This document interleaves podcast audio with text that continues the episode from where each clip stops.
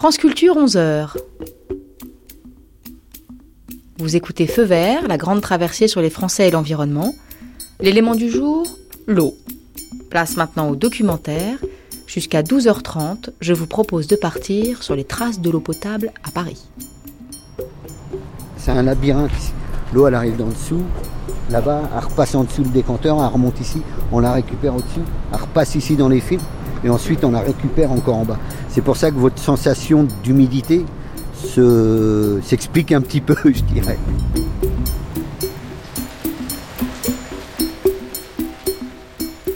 Quelle eau boit-on à Paris? D'où vient l'eau? Et comment d'eau de source ou d'eau de rivière elle devient potable? On a voulu remonter à la source et se poser trois questions. Celle de son histoire, celle de son origine, celle de sa qualité. Paris bénéficie d'un système d'adduction d'eau exceptionnel qui existe depuis plus d'un siècle. Deux sortes d'eau alimentent la capitale, les eaux souterraines et les eaux de surface, autrement dit les eaux de source et les eaux de rivière. Pour les eaux souterraines, le réseau conçu au XIXe siècle prévoyait d'aller chercher l'eau jusqu'à 150 km autour de Paris. Eh bien c'est là que nous nous sommes rendus, à la source d'Armentières, près de Sens.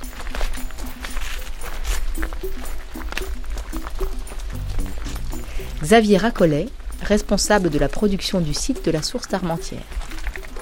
Donc euh, on arrive à la source d'Armentières et avant d'accéder à la source, euh, on va rentrer dans le périmètre de protection immédiat de la, de la source. On est à 150 km de Paris, on doit être à 40 km de Sens, en direction de Troyes. 150 km de Paris, c'est l'une des sources les plus éloignées euh, de C'est Paris. la source Armentières et la Bouillarde, les- ces deux sources sont les plus éloignées de la, de la ville de Paris, effectivement. Bon, on y va? C'est parti. On y va. Sous la pluie. Jacques Dendecker, responsable secteur source haute. On dit toujours que les eaux ont arrivé pour la première fois en 1874 à Paris, au réservoir de Montsouris. Donc euh, ils ont découvert ça dix ans plus tôt. Il y a eu dix ans de travaux, à peu près. Puis voilà quoi. C'est une eau qui vient d'où? Elle vient de la forêt d'Hôte, de tout le bassin versant de la forêt d'Hôte, qui vient vers la vallée de la Vanne. Donc on capte les sources avant d'arriver vers la vallée. C'est tout un versant sur euh, 300 km à peu près. On recueille l'eau euh, de pluviométrie tombée dans l'année. quoi. Parce qu'il faut. il qui faut- rejoignent le sous-sol et puis qui circulent après par des fissures euh, dans le sous-sol qui arrivent ici, qui émergent ici. Et qu'est-ce qu'on va voir là? On va rentrer dans des galeries, et à 400 mètres de galerie et il y a à peu près 200 mètres d'exploité. Quand on dit exploité, c'est où on voit des failles euh, dans la craie et on voit l'eau émerger. Bon, alors allons-y, parce que comme c'est le premier jour de l'été mais qu'il pleut, restons pas trop sous la pluie.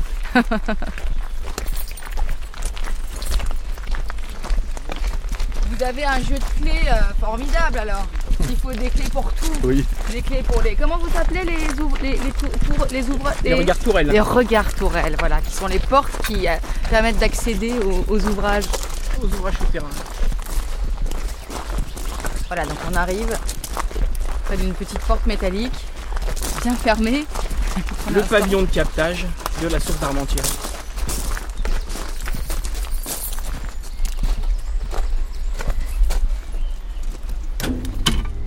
J'allume la lumière. de rentrer quand vous demandez de mettre les, les surchaussures juste avant de rentrer. Et faites attention, ça peut être euh, glissant.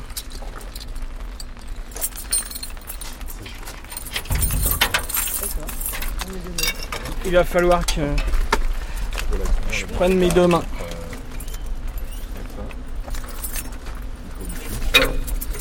Merci.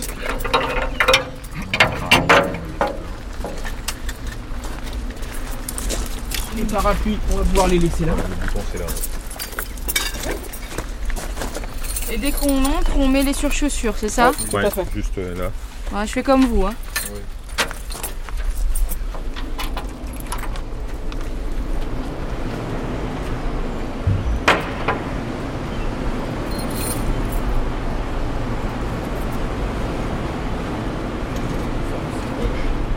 Et on s'équipe.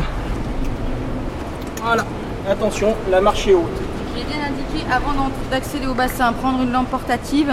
Nous avons chacun ou presque notre lampe. Donc c'est le, le pavillon de captage de la source d'Armentières.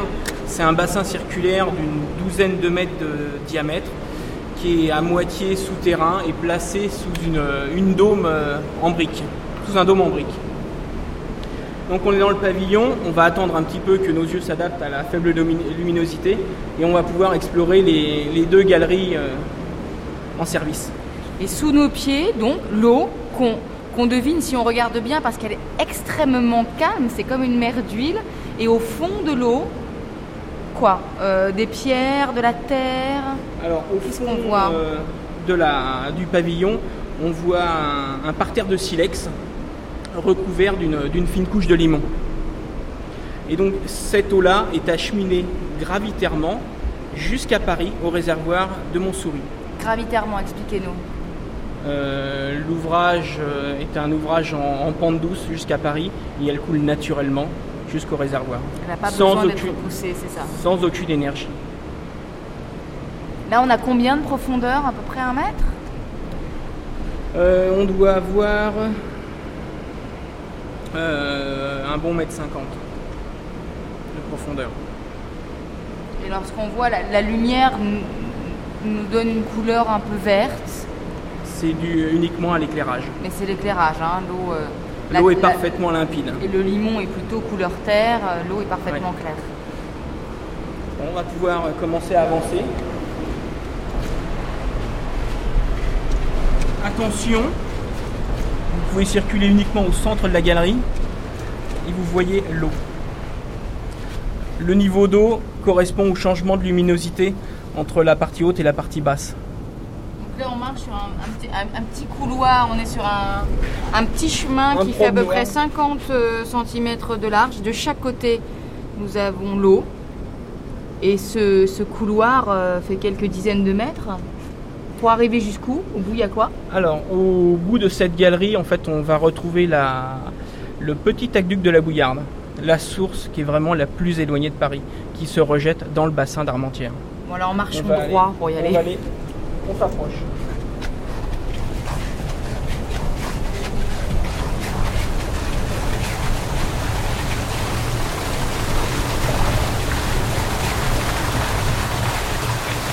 Donc voilà le- l'eau de la source de la Bouillarde qui se jette dans, la- dans une des galeries de la source d'Armentières.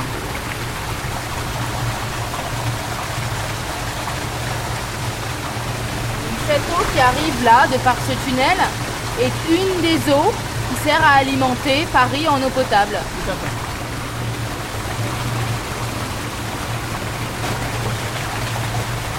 Elle est très très claire, hein, cette eau. Elle- alors que là, elle arrive directement euh, C'est un gisement naturel, il n'y a aucun traitement. euh, extrêmement. Transparente. Je vous propose de faire demi-tour et d'aller voir les galeries et les différentes failles de, de la source d'Armentières.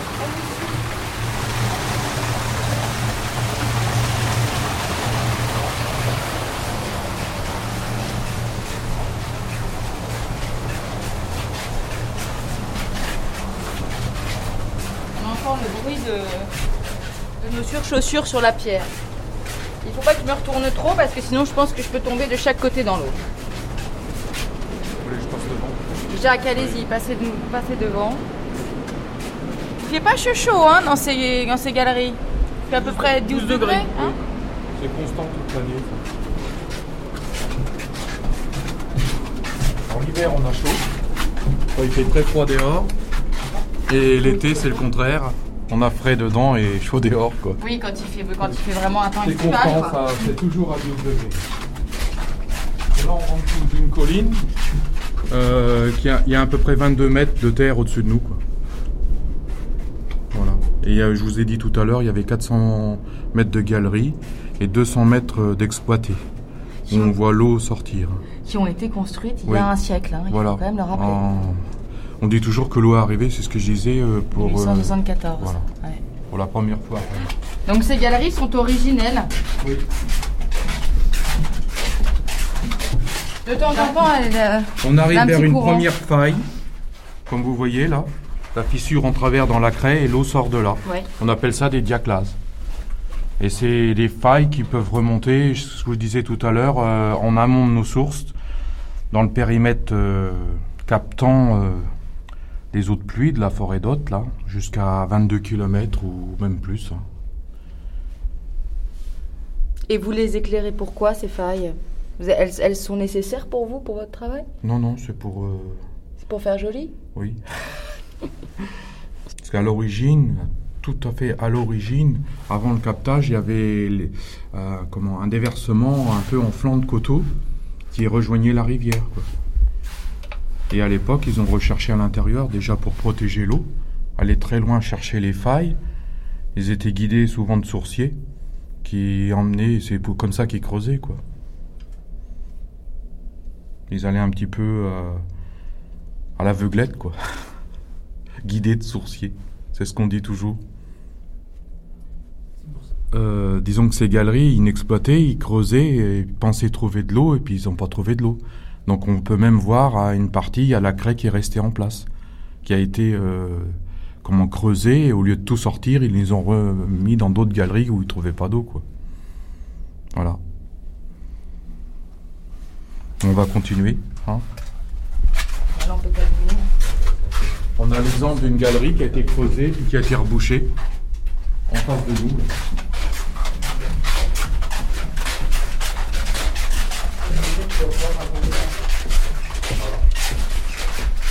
Voit bien.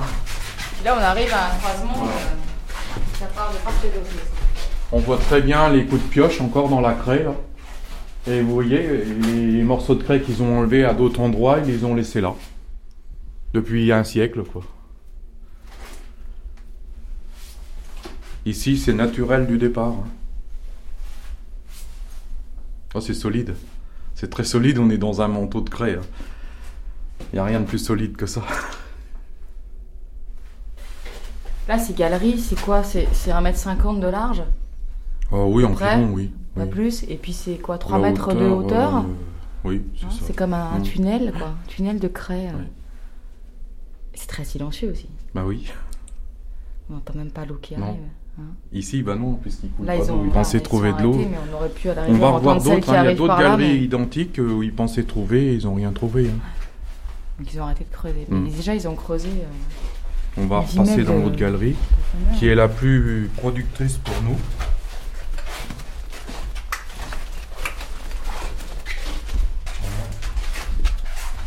Donc, vous voyez, il y a partout des, des petites émergences comme ça.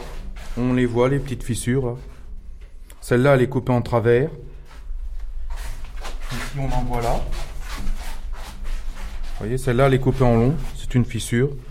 Quand ils sont arrivés dessus, ben, ça, a été fait naturellement. C'est personne qui a creusé ça comme ça. Vous voyez, c'est circulaire un peu. Et avec les années, l'eau a fait de l'érosion et fait des trous dans la craie. Alors à des périodes de très fortes eaux l'hiver, on a beaucoup de diaclases qui coulent comme ici, qui sont sèches maintenant.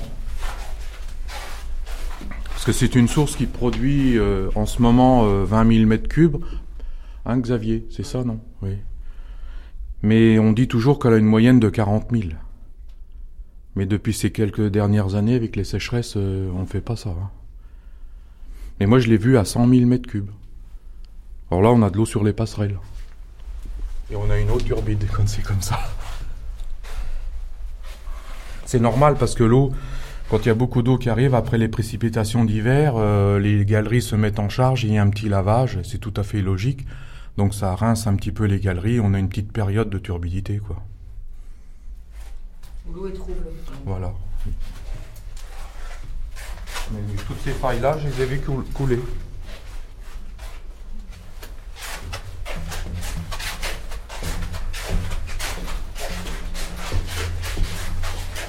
Encore une galerie de recherche. Je vous emmène là parce que vous pouvez voir avec une pile. C'était un ancien puits d'extraction. Alors ils en ont fait une cheminée d'aération. Au-dessus, il y a une trappe qu'on peut ouvrir. Mais c'était des gros trous où il sortait la craie par là. quoi. Dans la colline. Et on a encore l'état de craie de l'origine, si vous voulez, dans la colline, mais c'est dans les arbres là. C'est- ce puits-là, il fait 22 mètres. On est en dessous 22 mètres de terre. Là. Oui, bah le dites pas trop.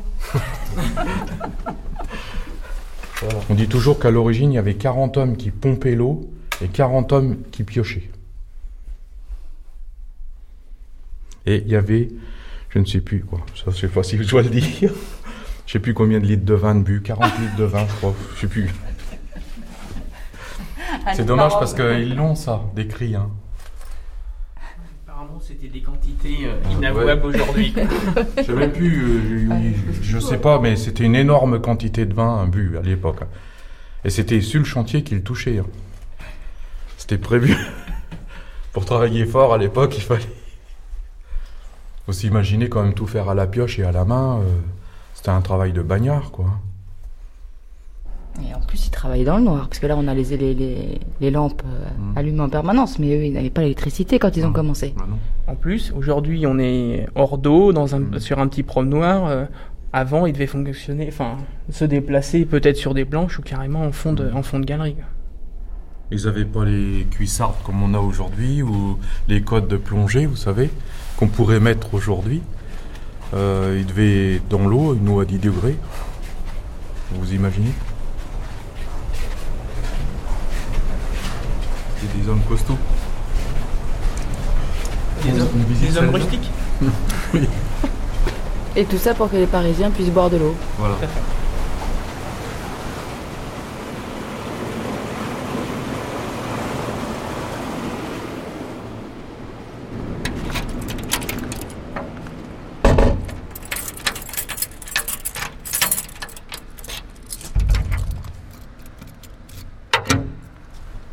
On regarde si c'est bien toujours.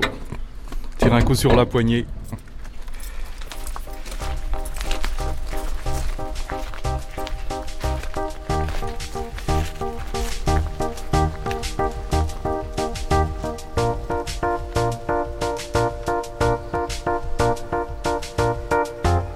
Quelques kilomètres séparent la source d'Armentières de l'usine de pompage du Chigi où nous emmène Xavier. Arrivé maintenant sur euh, la première usine euh, des sources basses où on relève l'eau pour l'introduire dans, dans l'aqueduc. On, on la relève phy- physiquement. On la relève physiquement un d'une quinzaine de mètres pour rejoindre euh, l'ouvrage Parce qu'il principal. Il faut bien qu'on se rende compte quand même que euh, l'eau qui part d'ici, donc à 150 km de Paris, est acheminée dans la capitale par aqueducs. Des aqueducs qui ont été euh, construits il y a plus d'un siècle maintenant et qui font 150 km. tantôt on les voit, tantôt ils sont sous terre. euh, et et c'est eux qui arrivent, qui, qui apportent l'eau jusqu'à jusqu'à Paris. hein. Et on les voit parfois dans la campagne. Alors on voit des. Expliquez-nous le, le- le- le système. Donc pour passer les vallées, il faut toujours qu'il y ait 13 cm de pente euh, entre le haut et le bas pour qu'on continue d'avoir un, un bon débit d'eau. hein. Et puis donc parfois on passe des vallées, on les voit euh, sortir de terre et puis euh, réémerger. Donc là ça forme un U, ce que vous appelez un siphon. Un siphon. Et puis parfois c'est tout simplement les arcades qu'on voit, voit émerger. Principalement, l'ouvrage qui va jusqu'à Paris euh, est un ouvrage maçonné qui fait environ 2 mètres de diamètre et, et souterrain. Pour passer certaines euh, vallées, l'ouvrage est soit monté sur un pont qu'on appelle des arcades, soit passe euh, dans, le, dans la vallée par un, un siphon, des conduites, euh, des conduites fontes qui sont là en, posées en fond de vallée. Et donc de, chaque, de part et d'autre de chaque coteau, on retrouve une tête amont et une tête aval qui permettent de conserver la, la géométrie globale de l'ouvrage et avoir une pente constante jusqu'à Paris. Une pente constante jusqu'à Paris de 150 km de long, c'est c'est quand même considérable, considérable. C'est centaines d'hommes qui ont construit ça, quoi. Plusieurs centaines d'hommes. Sur, sur combien de temps euh, ont-ils construit, par exemple, cet aqueduc-là, hein, puisque là on parle, mettons, des sources d'Armentières que, que, que nous avons vues tout à l'heure, jusqu'à Paris, 150 km. L'aqueduc a été mis en service en 1874, il a fallu une, une dizaine d'années pour, euh, pour construire euh, l'ensemble des ouvrages. Donc cette usine pompe de l'eau de source, entraînée, la pompe est entraînée par de l'eau de rivière il n'y a pas de contact entre l'eau de la rivière et l'eau souterraine pompée. On va rentrer dans l'usine et je vais vous montrer la roue.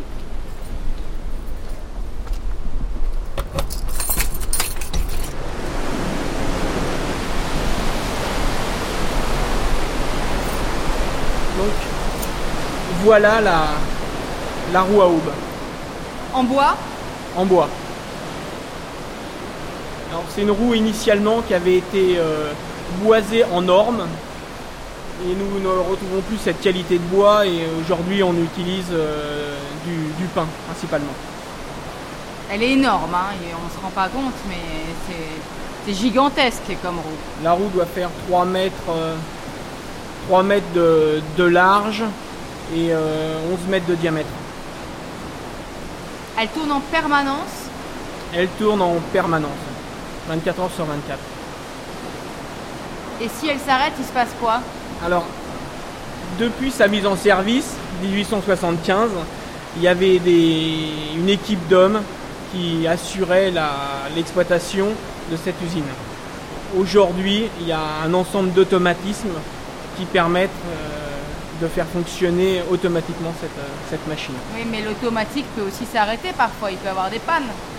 Il peut y avoir euh, des, des pannes et euh, nous avons un système euh, d'astreinte qui permet justement de, de venir, de se rendre sur place en cas de, en cas de problème. Il y a un secours si jamais il y a une réparation qui n'arrive pas à se faire à, à temps. Il y, a toujours un, il y a toujours un secours.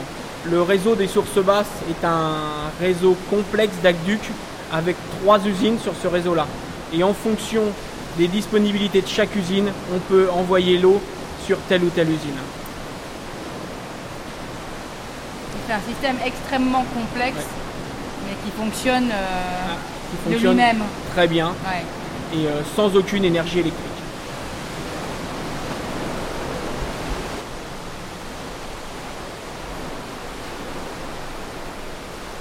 Et à quel moment, euh, puisque on, on le redira jamais assez, mais il y a 150 km qui séparent euh, la source de, de- de Paris, à quel moment l'eau de source euh, commence-t-elle à être traitée? Parce que je suppose qu'on ne la boit pas comme ça. Quand elle arrive à Paris, c'est une eau qui a été traitée.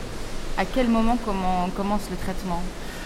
Le traitement des eaux de source commence euh, pour le centre de Sens au niveau de, de Fontainebleau où l'eau est chlorée pour son transport et déchlorée partiellement avant, la, avant sa mise en distribution. Est-ce que vous diriez que euh, aujourd'hui les eaux de source sont euh, de qualité supérieure à l'eau de rivière ou inversement Euh, Et est-ce que dans l'histoire ça a pu s'inverser? Est-ce que les nappes phréatiques naturelles sont plus polluées que les nappes de, de, rivière ou, ou c'est à peu près équivalent Ou est-ce qu'on n'en sait rien? Question dure. Question dure parce que polémique. La qualité des eaux, de- des eaux souterraines ou des eaux de surface euh, est la même. On répond euh, aux mêmes critères de, de potabilisation et à la même norme. Effectivement, ce qui peut changer, c'est certains goûts de, de l'eau mise en distribution. Mais sinon, normalement, la qualité euh, physico-chimique est la même.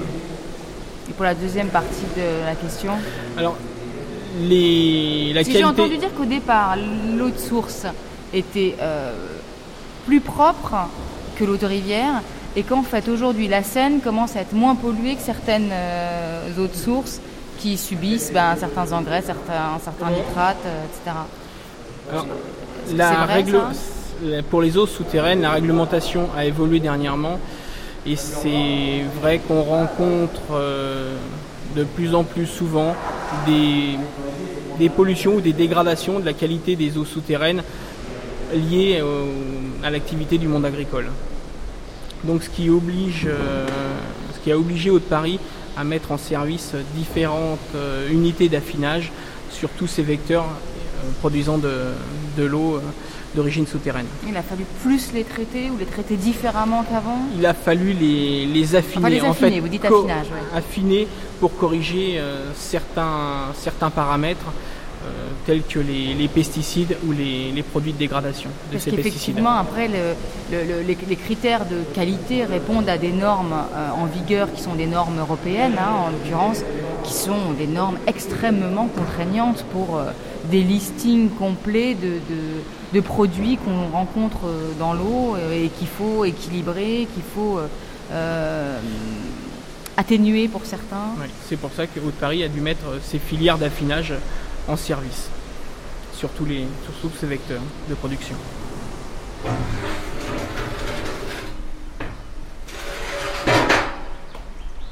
les particularités des eaux souterraines, c'est que le, milieu dans lesquels elle est prélevée, en fait, tous les terrains naturels affinent et traitent cette eau.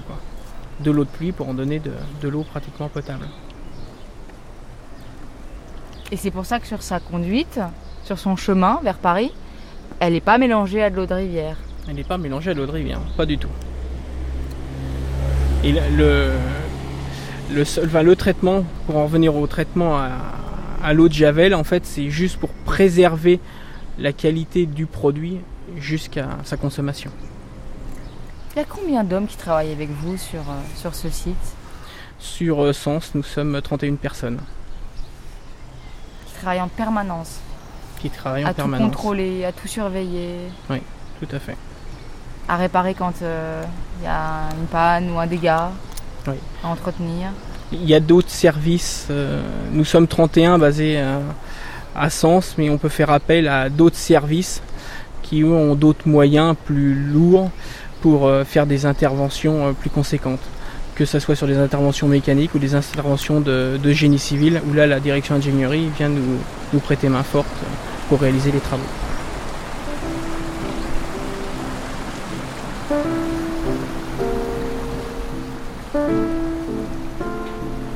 Au moment où on construisait le réseau d'aqueducs qui achemine l'eau à Paris, un noble anglais du nom de Richard Wallace décidait de doter la ville en fontaines d'eau potable gratuite et publique. Il existe dans la capitale une centaine de ces points d'eau disséminés aux quatre coins de la ville. L'une d'elles se trouve dans le 13e arrondissement, sur la place de la Commune. C'est là que nous avons rencontré Roland Montebianco, spécialiste des fontaines Wallace et auteur d'une biographie de celui qu'on appelait alors bienfaiteur de Paris, Sir Richard Wallace. Pour dire l'origine de, ces fontaines, finalement, elles, tirent leurs origines pendant la guerre de 70 avec les Prussiens. Et Richard Wallace donc, était impliqué euh, directement, je veux avec les, les Parisiens, euh, prenant le- leur combat à cœur, bien qu'étant anglais, finalement il était français de cœur. Il s'est investi, donc là, il- encore une grande partie de sa vie, c'est son œuvre philanthropique euh, pendant la guerre de 70, puisqu'il a offert aux Parisiens euh, avec euh, un nombre infini d'actions caritatives, l'équivalent de plusieurs millions d'euros, on peut dire, si bien qu'il était surnommé le bienfaiteur de Paris à l'époque. Donc évidemment, pendant la guerre et le blocus des, Prussiens, je dire, il, il se posait des problèmes d'alimentation en eau. Déjà, Paris n'était pas une ville qui était très bien desservie au niveau de, de l'eau. Euh, on peut faire d'ailleurs une petite explication au niveau de- du fonctionnement de l'alimentation en eau à Paris, qui était principalement assurée par les, les porteurs d'eau. Donc c'était une euh, corporation issue du, XIIIe siècle qui euh, contrôlait un petit peu toute l'alimentation en eau. Donc à l'époque à Paris, dès le XIIIe siècle, il y avait à peu près 6-7 fontaines, pas plus, je veux dire, et les porteurs d'eau venaient puiser au moyen de, de, seaux, de l'eau, qu'ils transportaient sur des, une bretelle. Et finalement, bon, ils payaient, les gens payaient leur service, je veux dire, pour euh, se faire livrer de l'eau. Donc, évidemment, tout le grand public pouvait venir également euh, puiser de l'eau, je veux dire, mais bon, euh, c'est certain que ceux qui avaient des moyens euh, évitaient cette corvée d'aller chercher de l'eau. Alors, sur les fontaines elles-mêmes, donc la première, c'est donc la fontaine dite acariatide C'est Le celle que nous modèle, avons devant voilà. les yeux. qui, Qui, qui qui fait culmine combien de à peu près à hauteur 3 mètres de haut. Mhm. hein. Et les grands modèles sont les modèles les plus nombreux à Paris par Oui, oui, aux trois ah autres bah oui, parce que les autres c'est insignifiant. À côté là, il y a donc euh, évidemment en plus c'est le modèle le, plus le plus réussi. Hein, il faut celui alors C'est assez majestueux. c'est assez majestueux. Oui. Donc à l'époque finalement euh, les- ces fontaines ont eu un très grand succès. Il y avait euh, véritablement des queues aux fontaines. Euh, là, on trouve beaucoup de documents sur le sujet. Les, les Parisiens se pressaient bon, euh, pour, pour boire à ces fontaines. Alors Mais vous disiez que vous disiez qu'au moment où elles ont été installées, on ne buvait pas l'eau euh, de, de- de- de la Seine. Les porteurs app- apportaient l'eau à Paris. alors, il y avait non. Euh, alors, donc, là, co- com- comment se fait-il qu'elle soit potable? D'où elle vient? Comment elle est bon, puisée? J'ai simplifié. Bon, l'eau est un problème complexe de l'alimentation de l'eau à Paris. C'est-à-dire au début, euh, au, 12e, 13e siècle, on buvait l'eau de la Seine, mais après, plus la ville grandissait, plus les- la, la population augmentait.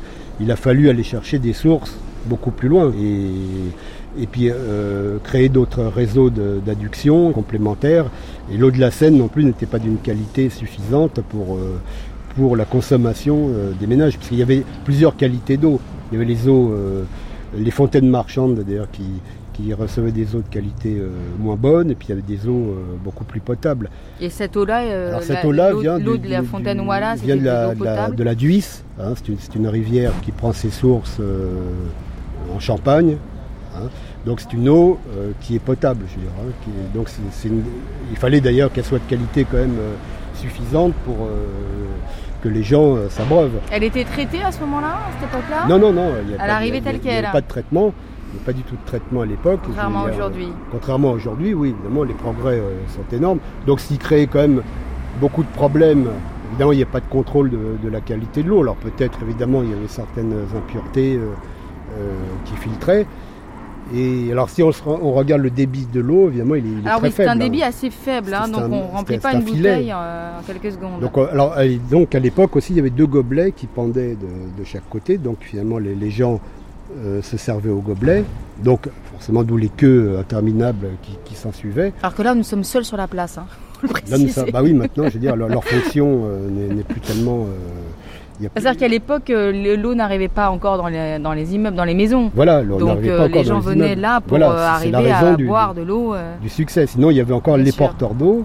Je veux dire, même si depuis Haussmann euh, et l'ingénieur Belgrand, c'est quand même Haussmann finalement qui, qui a réglé un petit peu ce, problème d'alimentation en eau, jusqu'à faire disparaître la corporation des, porteurs d'eau euh, vers euh, 1880. Donc, euh, huit ans après l'installation des, fontaines. Mais enfin, évidemment, ce pas les fontaines qui étaient suffisantes pour, pour alimenter tous les, tous les habitants de Paris. Donc évidemment, il y avait un côté convivial aussi bien, puisque finalement on se retrouve On se retrouvait là autour de la fontaine. Bon, ce qui crée aussi quand Pour même boire des- un coup. pour boire un coup. Alors faut dire que ça, ce qui est singulier, c'est que les Parisiens ont répondu euh, aux fontaines euh, à eau en créant des fontaines à vin. Ce qui, est, ce qui très peu connu, des fontaines à vin chaud qui étaient, qui étaient payantes. Donc il y en avait aussi sur euh, euh, certaines places de Paris. Donc j'ai une reproduction dans, dans le bouquin. Donc c'est bien un phénomène bien français. ça. Parce qu'aussi elles avaient été créées un petit peu pour essayer de lutter contre l'alcoolisme des, des enfants. Je veux dire, euh, finalement, en leur faisant boire de l'eau plutôt que du vin, euh, ce qui était quand même euh, monnaie courante, même pour les enfants. Voilà, on peut pas être devant la fontaine Wallace sans goûter l'eau. Vous avez apporté un, gobelet, Roland Eh ben non, ben non. Alors, on va la goûter comme ça, On va la goûter hein comme ça, oui. mais- Alors maintenant, à savoir si c'est toujours l'eau de la Duisse qui la- qui l'alimente, ça, je- ça m'étonnerait, je veux dire. hein. Faut Bon, demander aux autres lance. paris. Alors, lancez-vous, mais elle doit être très bonne quand même.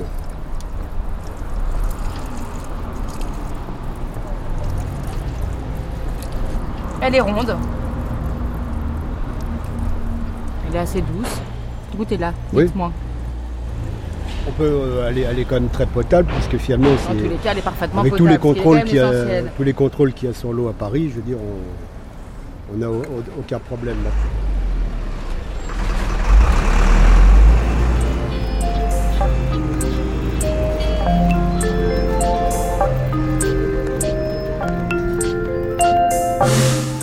Le 20 juillet dernier se tenait au pavillon de l'eau une rencontre sur la qualité de l'eau à Paris.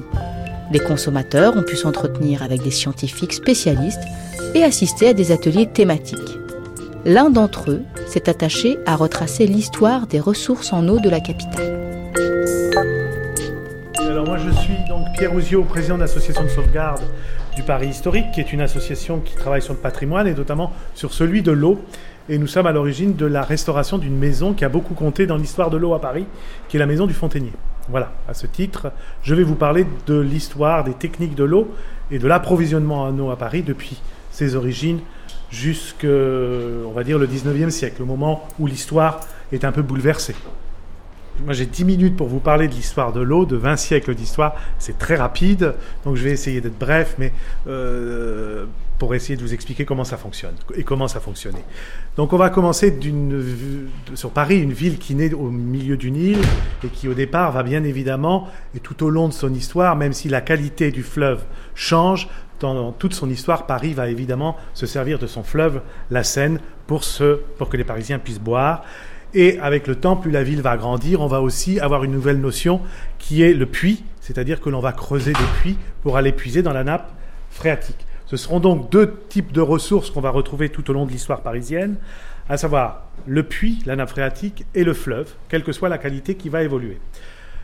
Bien évidemment, la ville, euh, et notamment en période gallo-romaine, c'est-à-dire en gros vers le 1er et le 2e siècle, va beaucoup évoluer et s'agrandir sur la rive gauche de Paris, sur ce qui est à peu près, ce qui concerne à peu près notre, euh, ce qu'on appelle la colline Saint-Jacques, euh, la rue Soufflot. On sait que le, forum romain se trouvait à peu près au niveau de la montagne Saint-Geneviève sur la rue Soufflot.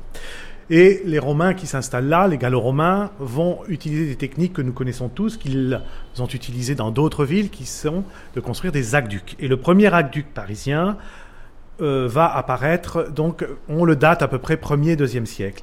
Et il va démarrer d'un endroit où on est sûr d'avoir de l'eau, où la nappe est importante, c'est-à-dire dans la région de Ringis-Vissou, au sud de la ville, où la nappe est très importante. Donc à partir de là, nous sommes à 66 mètres d'altitude. La montagne Sainte-Geneviève est en gros à un petit peu plus de 50. La pente n'est pas très importante, mais suffisante, comme on vous l'a dit tout à l'heure, pour faire venir l'eau par gravitation. Hein, le principe, et encore aujourd'hui pour beaucoup, c'est que l'eau arrive par gravitation. Donc euh, les Romains vont construire un aqueduc qui partira en gros de Rungis et qui va arriver jusque cette montagne Sainte-Geneviève pour alimenter donc euh, la ville. Il fonctionnera deux trois siècles.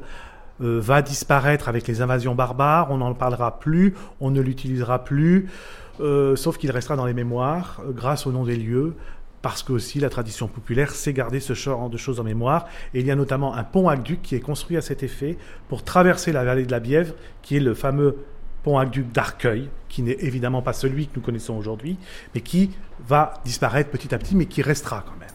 Et d'ailleurs, vous avez encore aujourd'hui des traces de ce vieil aqueduc gallo-romain. Sur la, alors ça, c'était pour alimenter la rive gauche. La ville va se développer à partir du Moyen Âge, notamment rive droite. Et on va constater que sur les collines de Paris, sauf Montmartre, qui est très très peu, euh, très très pauvre en eau.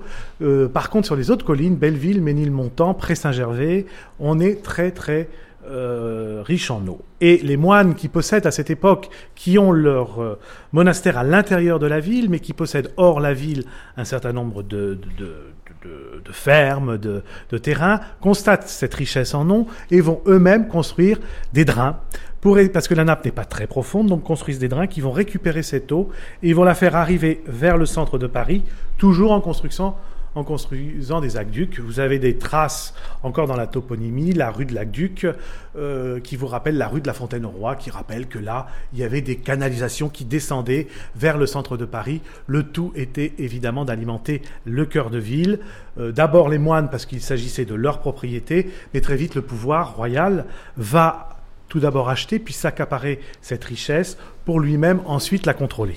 Et on a notamment la présence d'un roi important qui est Henri IV, qui est un roi urbaniste, qui pour la première fois prend en compte la ville et qui va prendre à sa charge toute l'alimentation en eau en modernisant, construisant tous ces aqueducs.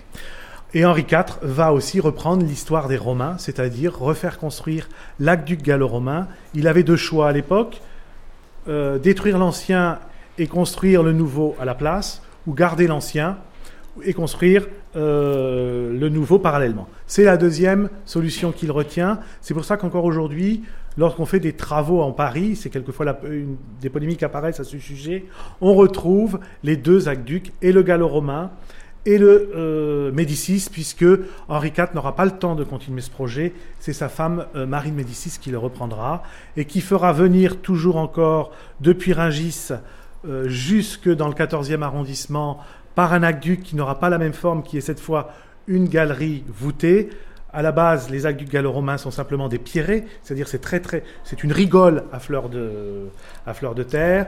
Euh, avec Henri IV, on voit apparaître les premières galeries qui vont permettre de circuler à l'intérieur et de contrôler le débit.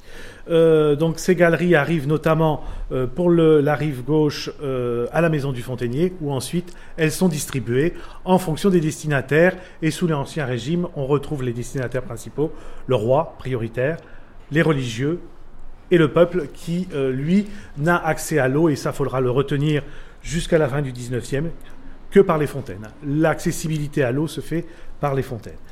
Une seconde histoire de l'eau va finalement commencer au 19e, c'est-à-dire au moment où Haussmann devient préfet de la, euh, Seine euh, sous Napoléon III et va faire appel à un ingénieur qui s'appelle Belgrand, à qui il va confier donc le nouveau système d'eau. Et Belgrand va trancher, c'est-à-dire qu'il abandonnera systématiquement toutes les transformations que l'on fera au fur et à mesure du temps jusqu'à lui, c'est-à-dire que on a fait en sorte de toujours améliorer le réseau jusqu'à Belgrand. Belgrand lui décide de tout casser et de créer réellement un nouveau réseau et il va chercher les eaux beaucoup plus loin, c'est-à-dire qu'il ne se limite pas à Paris, mais va, comme on l'a vu, euh, dans le sud et dans, et dans l'est. Euh, et c'est à partir de cette nouvelle philosophie d'alimentation que les choses ont évidemment beaucoup évolué. Et euh, Belgrand est un visionnaire puisque euh, il a prévu les choses très très largement. Et le système sur lequel nous vivons aujourd'hui est celui qui avait été évidemment imaginé par Belgrand lorsqu'il le construit. Alors d'autres techniques, je vais être bref, apparaissent pour toujours apporter de l'eau, car la spécificité des Parisiens, c'est que Paris va toujours manquer d'eau jusque l'arrivée de Belgrand. Euh, on sait qu'avant la Révolution, le Parisien avait en moyenne un litre d'eau par jour à sa disposition. Au XIXe siècle, cette quantité va augmenter parce qu'on va trouver d'autres façons d'augmenter le débit, mais jamais suffisamment. Euh, je vous le dis, c'est Belgrand qui trouvera la solution pour vraiment apporter l'eau euh, à Paris. Donc on trouvera d'autres techniques, notamment les pompes à eau. La plus célèbre, c'est la Samaritaine, qui se trouvait sous la troisième arche du pont d'Œuf, rive droite, à savoir une pompe qui était actionné par le courant du fleuve et qui, par un système de pistons, remontait l'eau dans des cuves et était ensuite redistribué toujours par gravitation.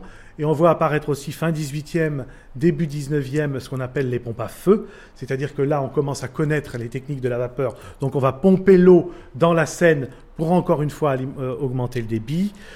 On va retrouver certaines techniques que connaissaient les moines d'Artois au Moyen Âge, à savoir les puits artésiens.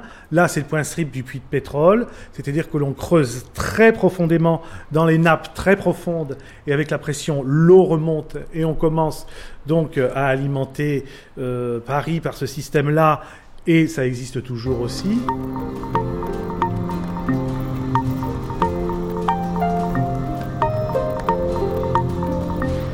Laissant la place de la commune derrière lui, et empruntant la rue de la Putocaille, dans le 13e arrondissement, Roland Montebianco nous a conduit place Verlaine à un deuxième point d'eau gratuité publique, le puits artésien. Le puits artésien donc, a été construit au 19e, enfin, a été foré au 19e siècle. Donc, à l'endroit où se trouve la fontaine, qui est la place Verlaine, il a été construit un petit peu plus au nord, et euh, ce puits, euh, d'ailleurs il y, a tout un explicatif, euh, l'eau surgit de 600 mètres de profondeur. C'est quand même très important. Donc c'est vraiment une, eau de, source et de qualité à laquelle bon, de nombreux habitants du 13e maintenant viennent remplir leurs bouteilles, moi, y compris, oui, je veux dire. Parce que finalement, bon, l'eau, c'est vrai que l'hiver, quand elle sort de la fontaine, elle est, elle est chaude, en plus. L'hiver, elle est chaude. L'hiver, elle est chaude et l'été, elle est, fraîche. Bon. Voilà, alors d'ici qu'on arrive à la. Vous voyez, regardez les gens d'ailleurs, il y a ah déjà un attroupement. Euh, chacun mène son bidon. On arrive devant le puits, en effet, avec des sortes de gros robinets qui. Voilà, alors donc c'est un système euh, moderne, je veux dire optique. On passe la main, l'eau s'écoule.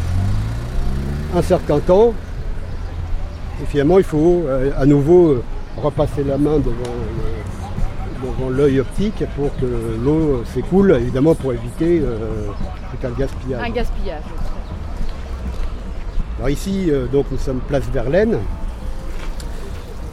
Et à l'époque aussi, enfin jusqu'à récemment, il y avait encore une, fontaine Wallace à Cariatide, donc qui a été justement remplacée par celle-ci, ce, qui, est, très bien finalement. Je veux dire, alors oui, comme est, indiqué, c'est le préfet Haussmann donc, qui a autorisé ces travaux. En 1863. Voilà. donc c'est des travaux évidemment qui sont très longs, hein. on ne se rend pas compte. La, nappe, la, la, profondeur a été atteinte en 1904.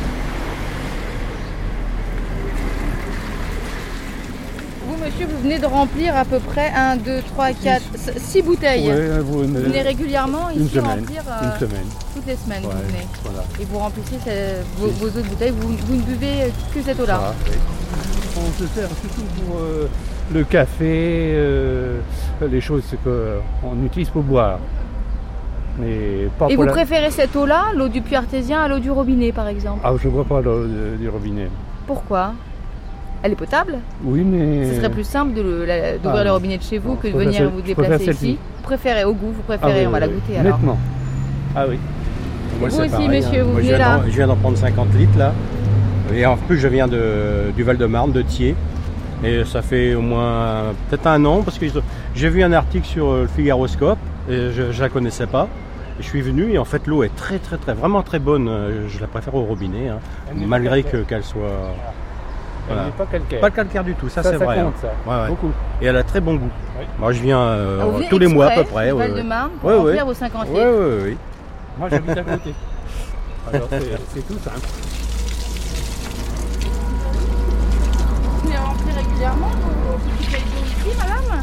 Oh non, je viens, je viens une fois à peu près tous les. Je sais pas, là, là parce qu'on a eu beaucoup de charges, beaucoup de frais, j'ai un peu de lavage à faire et le lot est tellement cher. Et, euh, vous savez, les augmentations, ça y va. Hein Alors, résultat, ben, quand on peut tirer un petit peu 3-4 sous droite, tant que- on a des petites retraites qui n'en finissent pas de- d'être mangées à chaque fois. Alors, eux, on en a marre. Hein. Et vous, tu- vous utilisez pas l'eau du robinet? Si, mais elle est calcaire. Alors là, là, vous savez, les, comment, euh, j'ai une bouilloire. Là, j'ai été obligée de l'acheter. Il y avait du verre de gris autour. Tellement ça avait bouffé le. Même dans les tuyaux de, des chaudières, il y a des petits trucs euh, de couleur qui descendent. euh, euh, un peu foncé, jaune, euh, vert de gris, si on veut, on les a. C'est dégoûtant, mais je sais pas ce qu'il faut faire. On sait rien. Vous savez, quand on habite un chalet, hein, on peut rien demander, on n'a rien. Alors. Vous pouvez la filtrer en achetant un, vous savez, des, un- une espèce de, Ouais, de, ouais. de, de- de carafe qui, Ouais, ouais, qui filtrante, qui enlève le calcaire éventuellement. Ouais, ça- mais c'est toujours des charges parce qu'il faut remplacer avec les petits. Il y a des. Vous savez, où on recharge le. la- Oui, oui, Avec et du ça charbon. Ah ben, ça, c'est pas donné non plus. Alors, on essaye de tirer comme on peut. Alors là, vous, vous venez avec vos bidons, Là, j'ai vos- décidé ce matin parce qu'il y avait bien de 5 litres. que j'ai été opérée euh, il y a quelques temps. euh, je peux pas venir. Oui, alors bon, ben là, je suis venue avec un peu plus parce que. C'est lourd, dites donc, à rapporter à chaque Oui, fois. Ça... j'ai une charrette qui roule bien. S'il n'y avait pas ça, je pourrais pas rapporter ça. Et vous la buvez aussi, vous l'appréciez Bah. Jusqu'ici, non, je m'en servais que pour, Pour le lavage, vous dites, oui. Voilà, quand je ne mets pas ma machine à laver, que j'ai les petits vêtements à laver, je lavais avec ça, comme elle n'est pas calcaire par rapport à l'autre. euh, Elle est ben, moins, elle est, elle est ah, moins dure. ah oui, c'est c'est le plus fort. Hein. On a fait faire des analyses, c'est le plus fort. Ça, ça fait du calcaire pour tout, même les, quand vous faites cuire à manger, tout autour de la casserole, ça fait toute une, une petite barre blanche. Alors à chaque fois, il faut gratter avec la gratteuse. Alors qu'avec celle-là, vous êtes tranquille. Avec ça, on est. Moi, je vais, l'employer plus souvent maintenant, parce que. Enfin, tant que je peux, je vais retourner à l'hôpital prochainement. Alors, là, Donc vous pouvez porter, quoi. ouais. Ah oui, bah, avec ça, ça va. Ça Avec roule. le caddie qui C'est avec roule. ça que je fais mes commissions, alors ça va bien. Ah oui. Merci, madame. Il n'y a pas de quoi. hein. Et vous savez, on n'est pas. Tout à l'heure, moi, je suis passée par là, et il y avait, il y avait un monsieur, il avait au moins 10, bou- 10 trucs comme ça à remplir. Il y en avait un autre, là, là, je ne sais pas combien. 10 bidons, hein, parce que vous, vous avez un vrai bidon, vous. Oui, Ouais. ouais, j'ai- oui, des bidons de comme ça là. Les gens, Ça, c'est 5 litres. oui, les gens ont ça dans les supermarchés. Moi, je l'avais gardé pour ça aussi, mais je vous dis, il y a longtemps que je m'en étais pas servi. Mais là, je crois que je vais recommencer parce que les charges. hein. Voilà. C'est tout ce que je peux vous dire.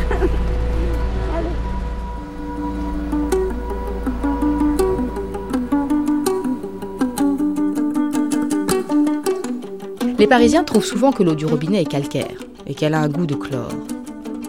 Au laboratoire du centre de production d'eau à Orly, l'un des trois sites avec Ivry et Joinville chargés de la production, de l'assainissement et du transport de l'eau de surface de Paris, les chimistes traitent l'eau et travaillent justement sur le goût et la qualité. Sarah Octobon, responsable du secteur chimie. Euh, bon, ça se voit pas à la radio, mais euh, nous recevons en fait tous les échantillons de chaque cuisine, de chaque étape. Ensuite, nous contrôlons différents paramètres, donc physico-chimiques. Donc, euh, je sais pas, par exemple, la turbidité, qui est le trouble de l'eau, par exemple, qui est assez parlant, je pense, au niveau des robinets. Nous contrôlons le calcium, donc euh, ben, le calcaire, en fait, qui peut y avoir au niveau de l'eau du robinet. Donc, il faut quand même savoir que le calcium, ben, on en a besoin pour la santé humaine. Donc euh, c'est vrai que c'est un petit peu embêtant parce que ça forme aussi le calcaire, donc euh, les gens se plaignaient dessus. Maintenant, c'est quand même bon pour la santé publique.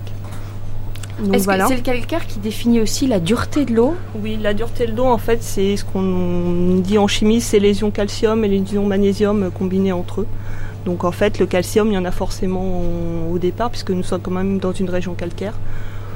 Donc euh, voilà quoi correspond la dureté de l'eau. À Paris, l'eau est-elle très dure, moyennement dure, peu dure, Euh, voire moyenne- douce moyennement dure, puisqu'en fait, on a à peu près une dureté totale qui est entre 25 et 30 degrés français.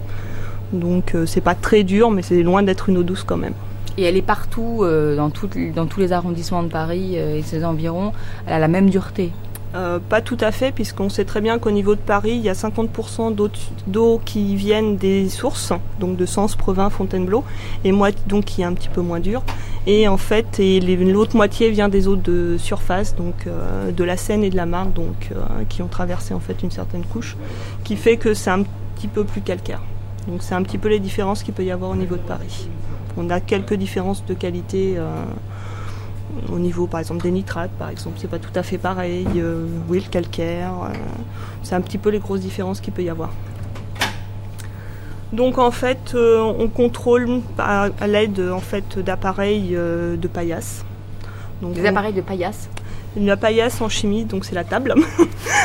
donc euh, on va contrôler bon, ben, des paramètres physico-chimiques, donc pH, euh, le trouble de l'eau, euh, la conductivité pour savoir si elle est très, s'il y a beaucoup de métaux ou pas. On va donc contrôler le calcaire, on va contrôler les métaux, puisque normalement il y a zéro métaux. Donc euh, par exemple le fer, euh, par exemple, euh, qu'est-ce qu'il y a d'autre Le plomb Le plomb, nous contrôlons aussi le plomb, puisqu'il faut qu'il y ait zéro normalement, enfin inférieur à 25 microgrammes par litre au robinet du consommateur. Donc on contrôle aussi le plomb. On va contrôler les matières organiques, donc savoir si notre filière de filtration a bien marché au niveau des usines. En quelque sorte, le laboratoire, c'est la dernière étape du traitement de l'eau. On vérifie simplement si tout a bien été bien fait en fait. Nous sommes Avant simplement à contrôle. euh, dans, dans- dans les canaux de distribution euh, pour aller jusqu'au robinet, c'est ça? Voilà, puis même à la fin, puisque en fait Haute-Paris est res- responsable de la qualité de l'eau jusqu'au robinet du consommateur. Donc on est quand même euh, tenu de savoir au niveau de la distribution si tout est conforme. Euh, on a même à gérer des fois des plaintes, donc des plaintes euh, sur goût, des plaintes sur couleur. euh, donc en fait on contrôle et on essaie de répondre aux consommateurs pour leur dire euh, en effet si leur canalisation avait un problème ou si c'est nous qui sommes fautifs parce qu'on n'en sait rien. Donc on essaie de savoir et de répondre en fait à la population. Donc quand l'eau sort d'ici, elle doit être potable. Elle est potable, c'est-à-dire qu'elle répond au fait que c'est une eau qu'on peut boire tout le temps et qui nuit pas du tout à la santé. Et ça, ça répond à des normes particulières Voilà, c'est le Code de la santé publique qui répond à des normes pour l'eau potable, l'eau du robinet, qui, ben, qui est un peu différente de l'eau minérale, de l'eau en bouteille. C'est pas tout à fait les mêmes normes. euh, les- Il y a les mêmes paramètres, mais ce ne sont pas les mêmes normes en fait euh, auxquelles on doit répondre. On continue Donc- une visite, vous vouliez nous montrer d'autres. Là, on voit par exemple un ingénieur qui est en train d'ouvrir un petit flacon euh, d'un liquide jaunâtre. Oui, quoi, donc donc c'est en fait c'est de l'eau javel concentrée. Donc en fait à chaque livraison, euh, on nous sommes tenus en fait de connaître la qualité de l'eau de javel que nous rajoutons euh, que nous rajoutons au niveau de l'eau. Donc là il va en fait regarder s'il y a des bromates. Donc euh, en fait on regarde aussi la qualité de ce qu'on peut rajouter au niveau des tous les réactifs qu'on peut rajouter au niveau de la filière. Donc le chlore, le chloruférique. euh, les polymères. En fait, on sait quand même ce qu'on rajoute au niveau des réactifs, ce qu'on peut rajouter, ce qu'on peut amener au niveau de l'eau potable. Donc je vous rassure, euh, là elle est très jaune, mais elle est très très concentrée. Euh, quand on l'amène au robinet, c'est c'est dilué à des mille, enfin c'est vraiment déblayé euh, mille fois, dix mille fois. Donc euh, faut pas s'inquiéter du tout, ça amènera aucune couleur au niveau de l'eau. Ça peut par contre amener un goût au niveau de l'eau du robinet. Nous, c'est vrai qu'on essaie quand même de, on est tenu quand même à ce que les Parisiens aient une très faible teneur en, en chlore, puisque les Parisiens se plaignent quand même sur euh, certaines fois sur goût. Donc euh, on essaie en fait de pas trop en mettre, sauf quand il y a, euh, il y a eu quelques années sous plan Vigipirate, on avait un petit peu augmenté, ce qui pouvait amener un goût au niveau des Parisiens. Alors justement, parlons-en du goût, parce que là, vous dites, vous contrôlez, vous regardez, vous, vous chiffrez. Est-ce qu'il y a un moment où vous goûtez tout simplement l'eau pour savoir si elle est bonne? Oui, nous goûtons l'eau, enfin c'est pas notre laboratoire, mais Haute-Paris goûte l'eau tous les jours. Donc euh, il y a des goûteurs d'eau qui amènent l'eau en fait, qui prélèvent l'eau, qui la mettent à température. Donc ça se goûte à 25 degrés, puisque c'est ce qui permet de développer, enfin ça développe les, les papilles en fait à 25 degrés. Donc nous on est obligé de la neutraliser l'eau du robinet parce qu'avoir un goût de chlore, ben, on va avoir que le goût de chlore. Donc on la goûte et on peut définir si c'est acre, amer, euh, a un goût de vase par exemple. Bon, euh, je vous rassure, ça n'arrive très très très très rarement, mais en fait on goûte à différents niveaux. Si on part sur plainte, les préleveurs vont goûter pour essayer de savoir ben, si ça peut être, euh, s'il peut y avoir un petit goût. Les gens ont quand même l'habitude, nous, nous sommes formés en fait pour ça. À une certaine époque, et même encore maintenant, on peut, on peut trouver des pollutions aussi euh, sur goût, style euh, aux hydrocarbures. Ça laisse un goût très pâteux dans la bouche, donc on peut définir aussi des pollutions au niveau du palais. Après, ça doit être difficile parce que c'est très subjectif de dire si l'eau est bonne, pas bonne, euh, si elle est ronde, douce. euh. Vous-même, vous avez goûté, je crois, ça. Oui, nous avons goûté, mais nous sommes obligés d'être un panel, c'est-à-dire que justement, tout le monde ne, ne ressent pas l'eau de la même façon. Donc en fait, nous sommes deux ou trois à goûter. Et puis deuxièmement, on contrôle, enfin on compare en fait à une eau qui est en fait une eau qui est assez proche de nous au niveau, euh, au niveau chimique, qui est en fait l'eau d'Evian. Donc euh, bizarrement, on compare un petit peu à l'eau d'Evian au niveau du goût, pour avoir un petit peu une référence. Et puis il y a plusieurs personnes qui, euh, qui contrôlent. Et vous avez des termes précis pour euh, essayer de qualifier l'eau que vous goûtez Alors ben c'est simplement en fait comme la vie de tous les jours, hein, amer, acre, moisi, goût de vase. Bon ça c'est plus sur les Ça, eaux c'est brutes. hein. négatif, ça. hein. Oui mais c'est sur les eaux brutes. sur les eaux brutes c'est possible. Bon maintenant on la déguste plus mais à une époque on l'a dégusté, même l'eau de la Marne et l'eau de la Seine. Après des infections. Avant, ah oui, après des infections, Ah oui. mais avant traitement. Oui oui. Avant, en fait, avant qu'elle soit potable. voilà Ah, exactement. vous la goûtiez quand même. Oui. Pour voir d'où on partait, jusqu'où on arrivait. C'est quoi non, c'était l'idée, c'était les pollutions. Mais maintenant, il y a énormément moins de pollution au niveau des, de- des ressources, donc en fait, on... c'est vraiment très très occasionnel. Et alors, on dit que euh, selon les quartiers de Paris, l'eau a un goût différent. Comment ça se fait, ça?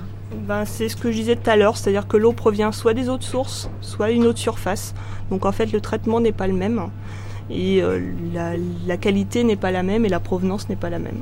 Donc en fait, euh, et c'est aussi la température de l'eau qui, qui diffère aussi à Paris. Vous avez les eaux de source qui sont toujours constantes toute l'année, à peu près à 4-6 degrés. Par contre, vous avez les eaux de surface, ben, comme c'est une eau de surface, ça évolue avec la température extérieure. Et donc là, vous allez avoir une évolution euh, de l'eau à Paris.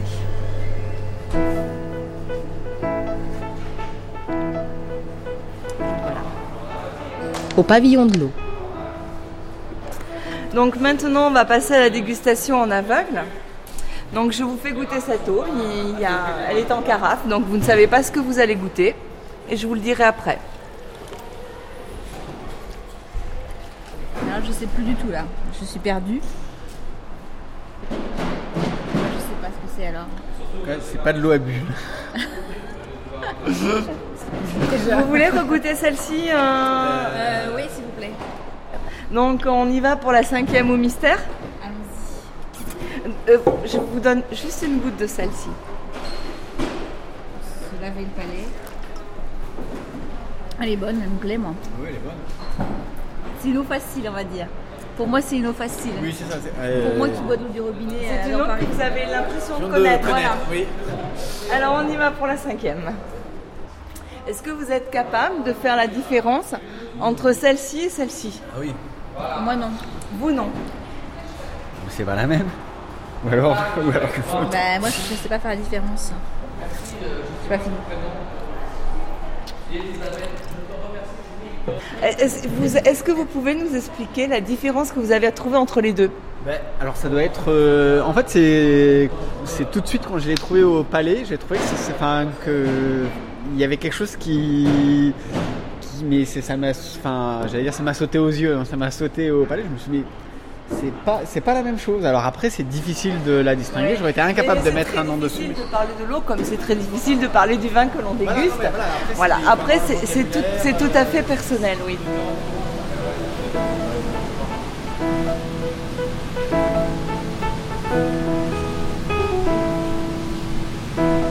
L'eau que certains dégustent a subi un certain nombre de traitements pour que sa qualité soit optimale. C'est justement le travail au centre de production d'Orly. Mais quel traitement fait-on subir à l'eau? Comment rend-on l'eau de la Seine potable? Explication avec Michel Gilbert et André Leclerc, technicien de production. Le, le- le traitement de l'eau se compose de trois grandes étapes. hein. Il y a le pré-traitement. hein. Michel. Ce qu'on appelle le pré-traitement, c'est qu'on va débarrasser l'eau de ces particules qui sont en suspension dans l'eau. hein. Alors nous avons la partie dégrillage et tamisage. hein. C'est-à-dire que tout ce qui sera supérieur à 1 mm ne rentrera pas dans le stockage d'eau brute. hein. Ensuite, nous avons la clarification. Qu'est-ce que la clarification? Ça va être la préozonation, la décantation et la filtration Qui servent à quoi? À débarrasser l'eau de ses particules. C'est-à-dire qu'on va descendre de plus en plus petit jusqu'à l'infiniment petit. hein. C'est-à-dire qu'au démarrage, on était à 1 mm et là, on va arriver à des choses qui seront de l'ordre du micron. La clarification, c'est pour Clarification. enlever toute la turbidité de l'eau pour la rendre plus claire? Tout à fait, tout à fait. Alors, c'est vrai que dans l'eau, on va y retrouver tout un tas de, disons, de composés, aussi bien ça peut être, euh, ça peut être chimique, on va y retrouver des pesticides, on va y retrouver des virus, des bactéries. hein. Et le traitement, disons, du centre d'Orly, comme dans les autres usines, est fait justement pour débarrasser l'eau de tous ces composés. hein. Et donc, ces composés, bah, ça va être euh, ça, ça va être alors, l'aprozonation, ça va être la, la- la préparation de- disons, du, du traitement de l'eau. On va tuer les algues, parce que à savoir que l'eau, euh, les algues que l'on voit dans l'eau, les belles algues, les belles herbes que l'on voit dans, euh, dans les rivières, ce n'est pas trop gênant pour nous. Les celles qui sont le plus gênants, ce sont celles qui sont microscopiques et qui peuvent se compter par millions dans un verre d'eau, même dans une cuillère. hein. Elle est sale, l'eau de la Seine, au départ? Elle est sale, elle est, j'irais, bon, elle est Elle est sale ou elle est Ah. polluée Ah, euh, Il y a des pollutions. Elle est sale, c'est vrai qu'elle est, elle contient de la matière organique. À certaines périodes, on va y retrouver des composés, éventuellement des composés chimiques et éventuellement des, disons, des, des- des résidus qui sont, disons, qui, euh, qui- disons, que l'on retrouve. Qui sont rejetés par les, disons, par les agriculteurs, hein, tels que les pesticides et les, in- et les insecticides qu'on va retrouver dans l'eau. hein. Et ça, le but de- du, du traitement, c'est de retirer tous ces composés qu'on va retrouver dans l'eau. hein. Hein André Oui, je pense qu'effectivement, euh, l'eau de la Seine est sale, on pourrait la qualifier comme sale, bien que des efforts soient faits et que à la source, nous, on s'en rende compte. Les gens euh, prennent quand même de plus en plus conscience du potentiel de, ce qu'on a, de nos ressources naturelles. Et euh, nous, on ressent à la source quand même euh, une nette amélioration de la qualité de l'eau du fait justement, je pense, de la prise de conscience de, l'état de notre planète. Les gens sont, euh, sont de plus en plus conscients et je pense qu'il y a un effort qui est fait à la source. Depuis euh, les attentats euh, terroristes de 2001, euh, la France est, en, alerte, hein, en alerte vigipirate. On fait quand même très très attention, mais c'est vrai que la crainte qu'on a, nous, consommateurs d'eau, bah, c'est finalement de, de, de- de risquer de boire une eau polluée, euh, polluée euh, de façon non, non accidentelle, mais plus volontaire par, euh, par des terroristes. Est-ce que ça, on peut s'assurer ici, euh, dans une usine comme celle-ci de- d'Orly, d'eau de Paris, euh, que, euh, que l'eau est sûre, quoi? Michel. Bon, ce qu'il faut savoir, c'est que l'eau, l'eau est, est sûre. hein. Nous avons mis les moyens nécessaires, disons, pour protéger déjà nos périmètres rapprochés, c'est-à-dire que les usines sont sous surveillance. hein. Je ne vous dévoilerai pas, mais, mais on est sous surveillance vidéo. hein. Euh, donc il y a des personnes qui, obs- disons, qui, qui observent. On est observé. on est observé, voilà. Vous êtes observé. Vous avez, pu le, vous avez pu le voir quand vous avez franchi la grille. Nous avons les panneaux réglementaires qui vous, a- qui, qui- qui vous en avertissent. hein. Et ce qu'il faut savoir aussi, c'est que sur l'eau, il y a quelque chose comme, il y a un réactif qui est quand même extraordinaire. C'est ce qu'on appelle le, le chlore ou l'eau de javel. hein. C'est-à-dire que l'on va mettre une dose de chlore. hein. et cette, cette dose de chlore, on va la suivre de la sortie de l'usine jusqu'au, ju- jusqu'au- jusqu'aux portes du, disons, du consommateur. Jusqu'au robinet, robinet pratiquement. Hein. Euh, parce qu'au robinet, bon, il est vrai que nous faisons des analyses aussi chez les particuliers. hein. Et donc, euh, si éventuellement il y a chute de chlore, hein, ça veut dire qu'il se passe quelque chose. Et la chute de chlore, bah, pour nous, c'est dérangement, c'est de mettre, disons, d'appeler les services concernés, les gens de la qualité, qui vont, ana- qui vont, qui vont analyser le, phéno- le phénomène. Voilà. Et essayer de le corriger. Essayer de le corriger. Et de comprendre surtout pourquoi. De surtout de comprendre pourquoi. D'où ça vient, quoi?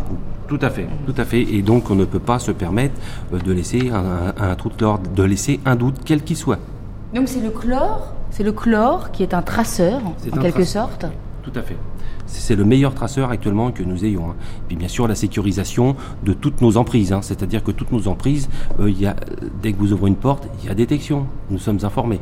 hein. Il y a des visites qui sont régulières, hein, qui sont régulières sur tous les aqueducs, sur toutes nos chambres de vannes. Alors on va le voir ce site, vous nous faites la visite de l'usine Allez, on met les baskets parce que c'est grand. hein. Alors c'est un site qui fait 55 hectares. hein. et l'usine a été mise en service en 1969, début, début 1969. De par son process, elle était l'usine la plus moderne du monde. hein. Et donc euh, c'est Elle vrai. est encore? Je dirais que elle est toujours, je vais dire quand même, elle est toujours à la pointe parce que elle a été modernisée hein, depuis des années. Parce que c'est vrai que le procédé qui était utilisé en 1967, euh, 1969, il ne reste plus grand chose, hein, hormis, hormis que les ouvrages. C'est-à-dire que tous les réactifs que nous, que nous utilisions à l'époque ont été remplacés par d'autres bien plus performants.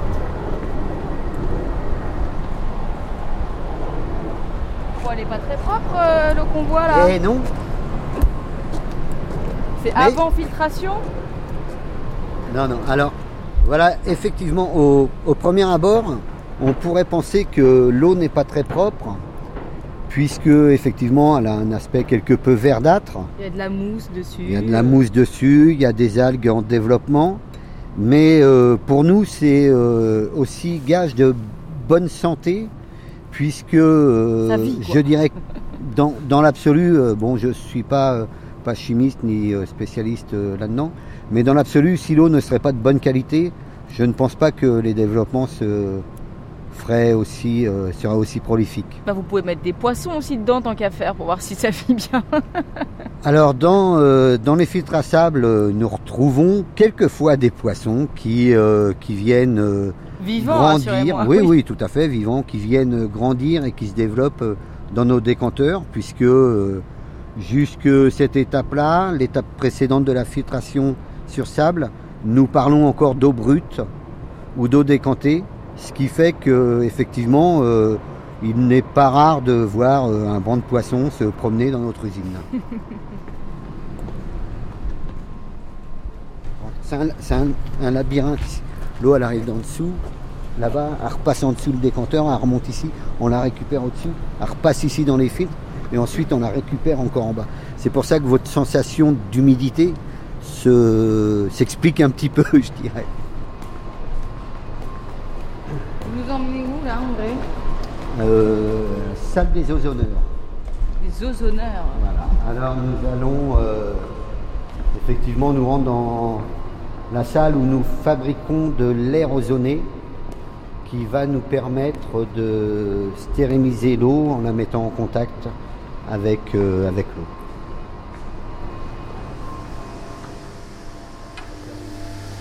Donc voilà. Tu veux parler de l'ozone ou- Oui, exactement un petit peu. Donc l'ozone, c'est un gaz qu'on va retrouver naturellement dans, dans l'atmosphère. hein. Donc ici, vous êtes dans la salle où on va nous recréer de l'ozone à base d'air, à, base d'oxygène. hein. Voilà. Donc euh, l'ozone, c'est quoi Bah, C'est un gaz qui est fortement oxydant. hein. On va détruire euh, par oxydation les, virus, les bactéries et éventuellement les, pigments colorés. C'est pour ça qu'à la sortie de l'ozone, vous allez voir une transparence que vous n'avez pas du tout à l'entrée de l'ozone. L'ozone agit sur tout. Et euh, tout à l'heure, dans la salle de commande, vous nous parliez du chlore. À quel moment il intervient le chlore? C'est ici ou c'est avant ou c'est après? Alors le chlore, effectivement, nous l'injecterons dans l'eau euh, lors du besoin du transport. L'eau- le chlore, l'eau de javel que nous utilisons ici, ne sert uniquement qu'au transport de l'eau pour ne pas que l'eau se dégrade euh, dans le temps au contact des conduites qui, qui l'acheminent. Donc c'est après avoir subi tous les traitements ici Après, après pour avoir l'acheminer vers Paris. Quoi. Effectivement, après avoir reçu tous les traitements euh, nécessaires à, à la clarification et à la stérilisation de l'eau, nous rajouterons de l'eau de javel pour, euh, pour pouvoir la transporter. Et de tout à l'heure, nous parlions de Vigipirate. euh, nous avons des consignes de légère surchloration du fait du, du plan Vigipira.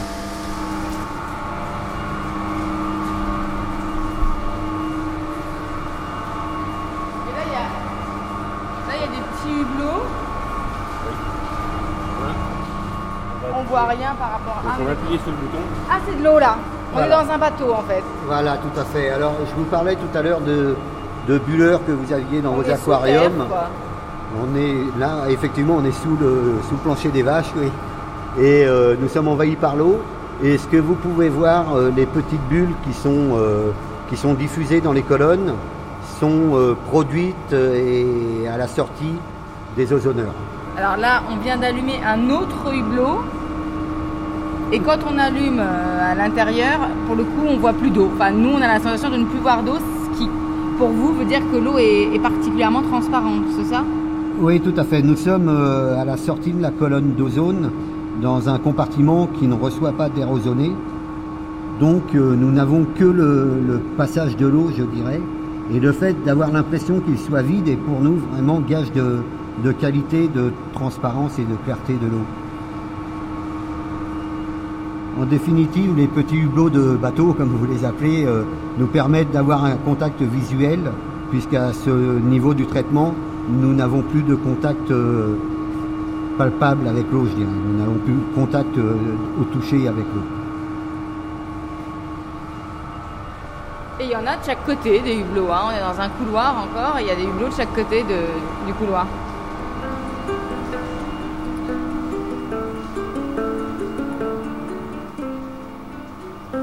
Il faut ensuite s'assurer de la pression de l'eau au robinet. En d'autres termes, être sûr qu'on a bien de l'eau tous les jours en fonction des besoins des Parisiens, qu'ils ne manqueront pas d'eau en cas de canicule, etc. C'est là qu'interviennent les dispatchers. Sophie Osselet est ingénieure d'exploitation à Haute-Paris, la société d'économie mixte de la ville de Paris, responsable de la production, du transport et de la qualité de l'eau de la capitale. Alors le, le dispatching ou euh, centre de contrôle et de commande euh, est le dernier 3.8 qui existe à Haute-Paris. Euh, donc euh, les agents sont, responsables de contrôler euh, la pression et la qualité de l'eau dans le réseau. En fonction des besoins des Parisiens, ils adaptent les marches de production des, différentes usines de production. Et donc, ils font en sorte que les, stocks dans les réservoirs soient toujours à un niveau satisfaisant, que, et que les, les Parisiens soient alimentés correctement en eau potable. Ils sont aussi au premier poste pour détecter des ruptures peuvent avoir lieu sur le réseau, sur des grosses canalisations. Donc, euh, quand, euh, quand les, pressions, les débits sont anormaux, ça leur permet de détecter des incidents et d'alerter euh, les agents qui peuvent se déplacer sur le terrain pour, pour isoler des conduites défectueuses. Alors, vous voulez dire qu'en fait, quand on ouvre son robinet, on n'a pas forcément le même débit se- se- selon les moments de la journée, par exemple, ou, selon même les, les- les jours, tout simplement Alors en fait, sur Paris, la pression est régulée, c'est-à-dire qu'elle est constante. Et ce qui, ce qui varie, effectivement, comme vous le dites, ce sont les besoins. Le matin, euh, vers 8-9 heures, évidemment, tout le monde se réveille, se prépare, prend sa douche. Donc les besoins sont plus importants. Et la nuit, par exemple, à 2 heures du matin, évidemment, les besoins sont euh, très faibles. Donc le rôle du, du dispatching est d'adapter euh, l'ouverture des vannes en sortie des réservoirs pour répondre aux besoins et maintenir une pression constante. C'est-à-dire que Histoire quand il y a qu'on n'a pas un fil, qu'on n'ait pas un Voilà. filet d'eau le matin quand on prend sa douche, c'est ça? Exactement. Donc le matin, quand il y a des gros besoins, euh, les vannes sont grandes ouvertes pour, euh, pour euh, que la pression soit maintenue. Et puis quand la, la, la demande diminue, les vannes se resserrent pour que la pression n'augmente pas trop fort. Donc pour maintenir une pression constante, quelle que soit la demande des Parisiens. Est-ce qu'on sait combien de, combien de litres d'eau consomme un Parisien par jour? Donc euh, on est en moyenne, euh, on dit sur, euh, sur la France et sur les pays euh, avec des, euh, des usages euh, similaires, donc euh, beaucoup d'électroménagers, on est de l'ordre de 150 litres par personne et par jour. Par personne Oui. Non pas par foyer, hein, par Euh, personne. non, c'est par personne. Après, euh, quand on a un foyer finalement avec des enfants, faut lisser ça puisque les usages domestiques, un enfin, faut voir ensuite par foyer euh, comment, comment le moyenner, mais c'est à peu près l'ordre d'idée que, que l'on a. Et si on continue un petit exercice sociologique, alors je suppose que du coup, comme on sait par an, avec une répartition euh, mensuelle, on doit savoir par jour aussi avec une répartition horaire, c'est-à-dire que vous savez à quelle heure se lèvent les Parisiens, par exemple. Voilà, on peut voir effectivement euh, au cours de la journée leur, leur comportement avec effectivement, bah, comme je vous l'indiquais, euh, le matin, le pic correspond vraiment au réveil des, des, Parisiens, aux douches, etc. Alors à quelle heure se réveillent les Parisiens? Donc la, la, pointe commence vers 6h30 euh, en semaine et puis euh, finit euh, vers 10h on peut dire. Donc ensuite la consommation redescend. Et puis en soirée, on a à nouveau un petit pic qui commence vers 7-8 heures, et puis bon, qui est beaucoup plus faible que celui du matin. Et puis, euh, et puis ensuite, eh bien, ça, ça se tasse à nouveau puisque bah, les gens vont se, se coucher. C'est une courbe euh, descendante au fur et à mesure de la journée. Qui présente deux pics en fait, un pic assez important le matin, une descente, et puis un pic plus léger euh, en fin de en fin de journée. Après, évidemment, les week-ends, ces pointes de, débit du matin sont un petit peu décalées. La pointe qui a lieu vers 7-8 heures en semaine euh, aura lieu peut-être vers 9-10 heures euh, le week-end. Il y a un petit décalage. Ensuite, suivant les événements, on est quand même au courant aussi quand des événements particuliers se, passent à Paris. Euh, C'est-à-dire quel, type Alors, des événements qui peuvent impacter la, la, consommation, ça peut être par exemple la Coupe du Monde de foot. Euh, surtout si la France euh, arrive en, finale, euh, puisque bah, tout le monde va être devant la télévision, donc la consommation d'eau va être relativement faible. Et puis au moment des mi-temps, tout le monde va aller aux toilettes, et donc les consommations vont augmenter simultanément et sur un court délai. voilà, c'est le genre d'événement, on sait que, que ça a cet impact-là. il y a aussi des événements type canicule qui modifient ce profil de consommation. C'est-à-dire que la pointe du matin va en fait euh, se maintenir un petit peu toute l'après-midi. Donc on va pas vraiment avoir une pointe puis une chute des consommations, mais une pointe qui va rester un petit peu toute la journée. Donc euh, on a suffisamment d'instruments sur le réseau et suffisamment d'expérience pour anticiper ce genre de choses et puis, euh, que ça se passe bien. En fait, c'est vraiment transparent pour les abonnés. Est-ce que vous pourriez donner une tendance à cette fois-ci plus générale, c'est-à-dire sur, euh, je ne sais pas, les, les 50 dernières années ou sur les 20 dernières années ou même sur les 10 dernières années Quelle est la tendance de la consommation d'eau des, Parisiens? Est-ce qu'elle est à la baisse? Est-ce qu'elle est à la hausse? Est-ce qu'on peut le savoir?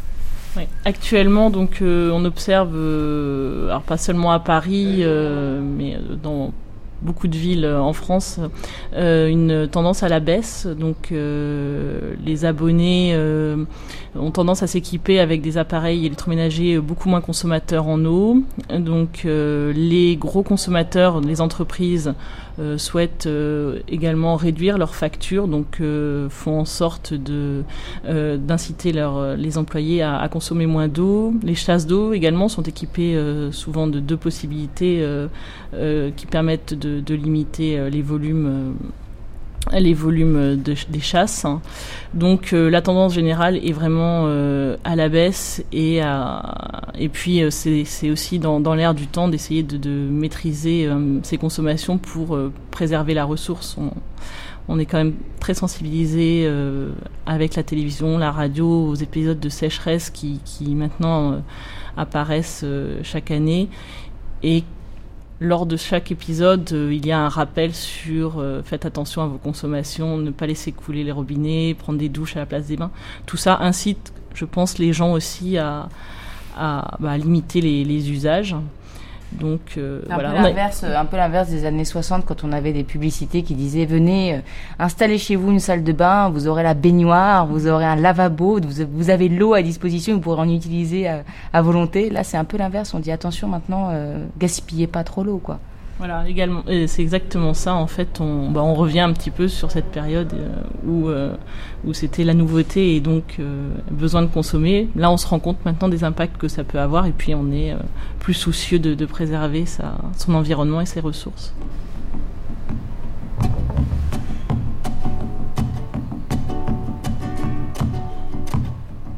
Au niveau mondial, l'eau devient une denrée rare, précieuse, donc chère. Est-ce que cette raréfaction menace Paris?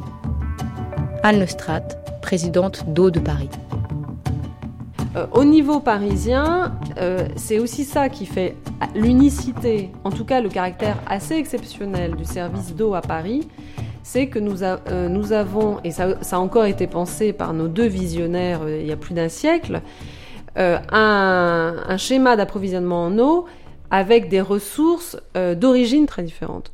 Donc ils ont vraiment pensé à diversifier euh, les origines d'eau, ce qui fait que nous avons toujours la possibilité, s'il y a un manque d'eau sur, euh, une des zones, s'il y a une pollution là aussi sur un captage ou sur une des, rivières, euh, la possibilité de continuer à approvisionner, alimenter Paris en eau sans coupure, même avec une déficience sur une partie du réseau et sur une partie du schéma d'approvisionnement. Donc on ne peut pas dire, et même d'ailleurs lors de la sécheresse de 76, euh, de la très forte sécheresse, Paris n'a pas manqué d'eau. Donc on voit que les départements limitrophes de Paris, euh, parfois d'ailleurs les communes sur lesquelles nos sites sont implantés ont des restrictions d'usage. mais Paris n'a toujours pas de restriction d'usage. Ce qui est d'ailleurs, euh, ce qui parfois peut susciter, on va dire, l'agacement l'agacement des compréhensible. Euh, parfois compréhensible, il faut le, il faut évidemment l'admettre. Euh, Paris restera toujours alimenté en eau euh, par des conventions qui ont été passées il y a là aussi quasiment un siècle avec les communes sur lesquelles nous sommes implantés, alors que ces communes peuvent avoir des restrictions d'usage en eau. Ce qui d'ailleurs, ça, on a conscience de, on a conscience de ça, et ce qui, ce qui d'ailleurs nous a conduit à à développer des partenariats avec les communes sur lesquelles euh, nos sites sont implantés pour justement casser cette, cette, cette longue histoire de Paris un peu arrogante vis-à-vis des communes euh, limitrophes euh, et pourtant partenaires involontaires un peu du réseau d'eau parisien et à chercher à, à, nouer des, des, des, conventions avec elles pour, pour, pour, certaines, pour leur fournir de l'eau de secours. Donc, Récemment, euh, j'ai signé une convention avec le syndicat euh, des eaux de la région de Nemours, des eaux de Nemours, euh, pour fournir, pour fournir sur, un captage qui sert à alimenter Paris en eau, pour fournir 800 mètres cubes d'eau supplémentaires à la convention que nous avions déjà avec, avec eux, avec le syndicat, pour leur fournir 800 mètres cubes d'eau supplémentaires euh, et ils ont apprécié parce qu'ils ont, ils ont compris qu'on était dans une démarche justement de partage et de solidarité avec eux. Euh, et que nous n'étions plus dans cette voilà cette tradition de euh, Paris alimente Paris est alimenté en eau après les communes c'est plutôt notre problème est-ce que vous diriez, compte tenu de tous ces arguments, que boire l'eau du robinet, en tous les cas à Paris, hein, dans la capitale, c'est une exception les, le, service d'eau, euh, le service d'approvisionnement en eau pour Paris a été pensé il y a plus euh, d'un siècle, voire un siècle et demi, par deux visionnaires d'ailleurs, un, un, ingénieur euh, qui était Belgrand et un politique, enfin le préfet Haussmann. Et c'est vrai qu'ils ont pensé avant d'autres à la qualité des eaux. Il fallait privilégier les eaux de source par rapport aux eaux de surface. Donc nous avons encore aujourd'hui une eau de grande qualité euh, avec le même schéma d'approvisionnement, le même réseau pensé il y a plus d'un siècle. Donc nous avons euh, hérité d'un réseau qui a été euh, construit et pensé il y a plus d'un siècle, mais qui est encore moderne selon même nos, normes d'aujourd'hui et nos exigences d'aujourd'hui. Donc ça, c'est vrai que c'est un cas, c'est un cas relativement unique. Euh, Paris n'est évidemment pas la seule capitale ou la seule grande ville à avoir une eau de, bonne qualité. Euh, néanmoins, quand on voyage un peu, on se rend compte que la qualité de l'eau euh, au robinet n'est pas toujours, même si elle est potable, n'est pas toujours aussi bonne qu'on pourrait le souhaiter. Donc je, je crois que les Parisiens ignorent peut-être un peu trop la, chance qu'ils ont d'avoir euh, une eau euh, accessible, parce que c'est un prix euh, dans la moyenne nationale et même un prix inférieur à toute l'île de France, une eau accessible au niveau de son prix et avec une, une qualité excellente et avec des exigences qui sont toujours renouvelées pour évidemment répondre à toutes les normes évolutives chaque année.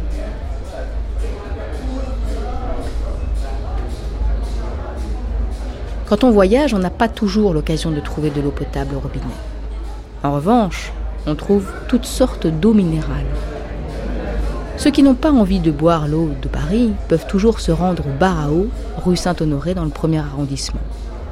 Là, au sous-sol d'un magasin chic et design, dit Concept Store, on peut déguster et acheter des eaux minérales et de sources du monde entier, plates ou pétillantes. Entre 75 et 100 sortes d'eau sont proposées, pour une somme moyenne non modique de 5 euros la bouteille. Ambiance. Par définition, c'est un bar où l'on présente plusieurs eaux, des eaux qui viennent euh, du monde entier, qu'elles soient plates ou euh, pétillantes, des eaux que l'on choisit de par leurs histoires, de par des petites anecdotes que l'on peut raconter aux clients, de par leur design, leur packaging. Parce que ce sont toutes des bouteilles d'eau minérale ou des bouteilles d'eau du robinet aussi ou des bouteilles Non, la sélection des eaux sont plutôt des eaux minérales ou des eaux de source. Euh, on propose un verre d'eau du robinet si une personne boit un café et souhaite un verre d'eau. C'est est l'eau de. Paris à ce moment-là. C'est ce qui est l'eau de Paris, effectivement. Euh, mais l'idée, l'idée, c'est vraiment d'introduire des eaux euh, internationales, avec à la fois un regard esthétique, et puis des eaux qui soient bien sûr buvables et, et bonnes à boire. Et ça vient autant de toute la chaîne des Alpes, France et Italie, bien sûr, parce que c'est là où on trouve beaucoup d'eaux euh, différentes. Mais vous avez également des eaux d'Australie, de Nouvelle-Zélande, du Japon, de- des États-Unis, du Canada, du Sénégal, d'Arabie Saoudite. Ça varie, ça varie. Mais c'est très très très ouvert. D'Europe de l'Est également. Est-ce que euh, s'il y en avait trois que vous nous feriez goûter, vous sauriez lesquels? Tout à fait.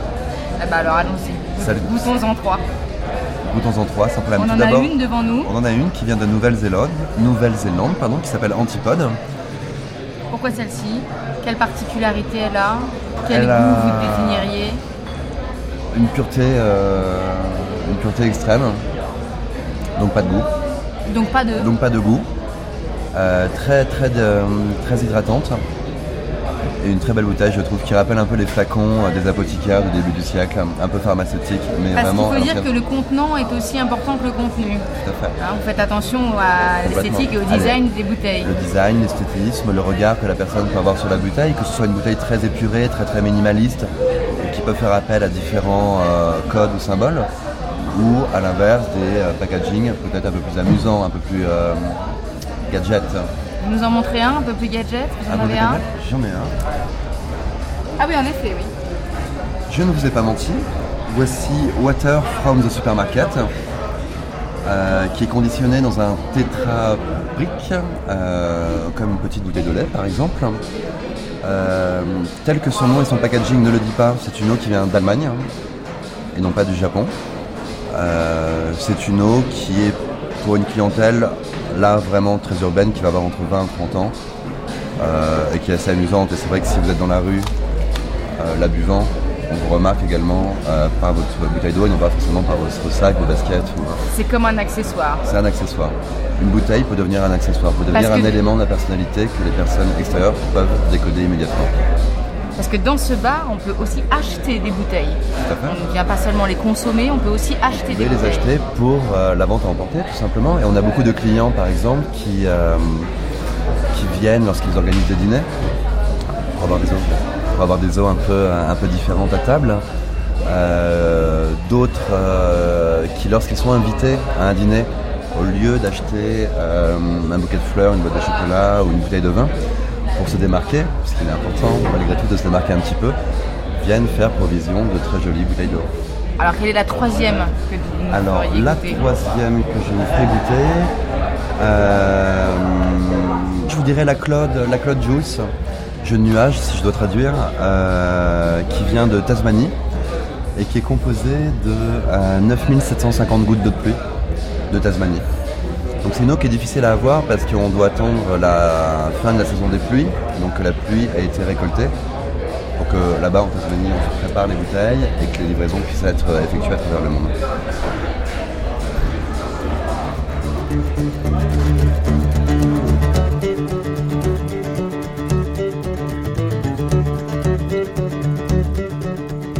C'était Feu vert, une grande traversée sur les Français et l'environnement. Merci à Mathieu Gleman pour sa précieuse collaboration au documentaire sur l'eau de Paris.